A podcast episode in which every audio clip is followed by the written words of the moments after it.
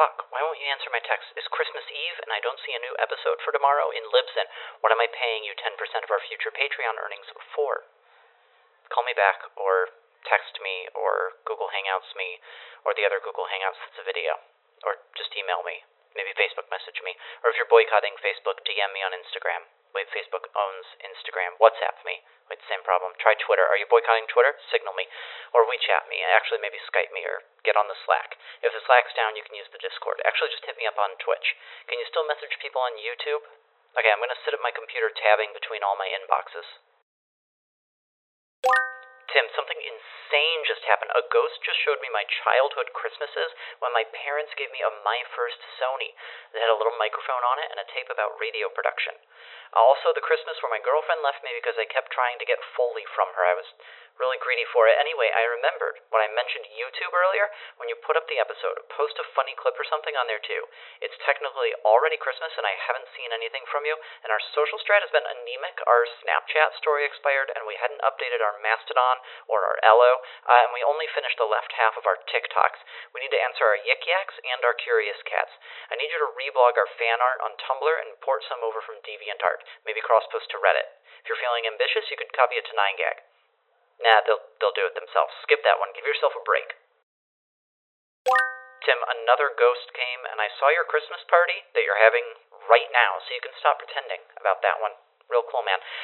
Also, the ghost pulled his coat open, and then there were these two little starving kids named Ignorance and Want inside it, and frankly, it seemed off narrative, but the ghost said most people aren't going to remember that part of the story. Okay, do all the stuff I asked. I'm not going to go through a third list of websites. Tim, never mind about all my other voicemails. I don't care about that now. I love Christmas. I love you, and I'm a socialist. A ghost did this to me. But just one thing when we're back at work, can you help me remember to call Greenwood Cemetery and order a massive monument for me? You would not believe what they were planning to give me. Tim, three kings just came with gifts for my baby two perfumes and chocolate gold coins. Like crappy chocolate, though. Do they make high end chocolate coins, like 70% cacao. You actually don't want to go above 85. It starts to taste like baking chocolate. People out there are like thinking they have this superior chocolate experience. They're eating fucking baking chocolate. So, uh, like, were these guys honoring her, you know, or was this a kind of a neg? Two perfumes and like chocolate coins. That sounds like a CVS package, you know? Also, there's an ox and lamb here with a metronome. Confusing. Call me back, but just socially.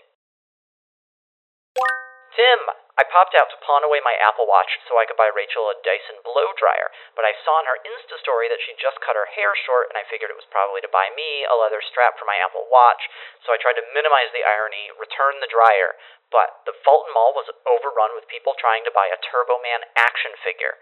Good news is, I met Sinbad. Bad news is, all the toys were stolen by a green man with a heart defect and a beagle with an antler tied to its head.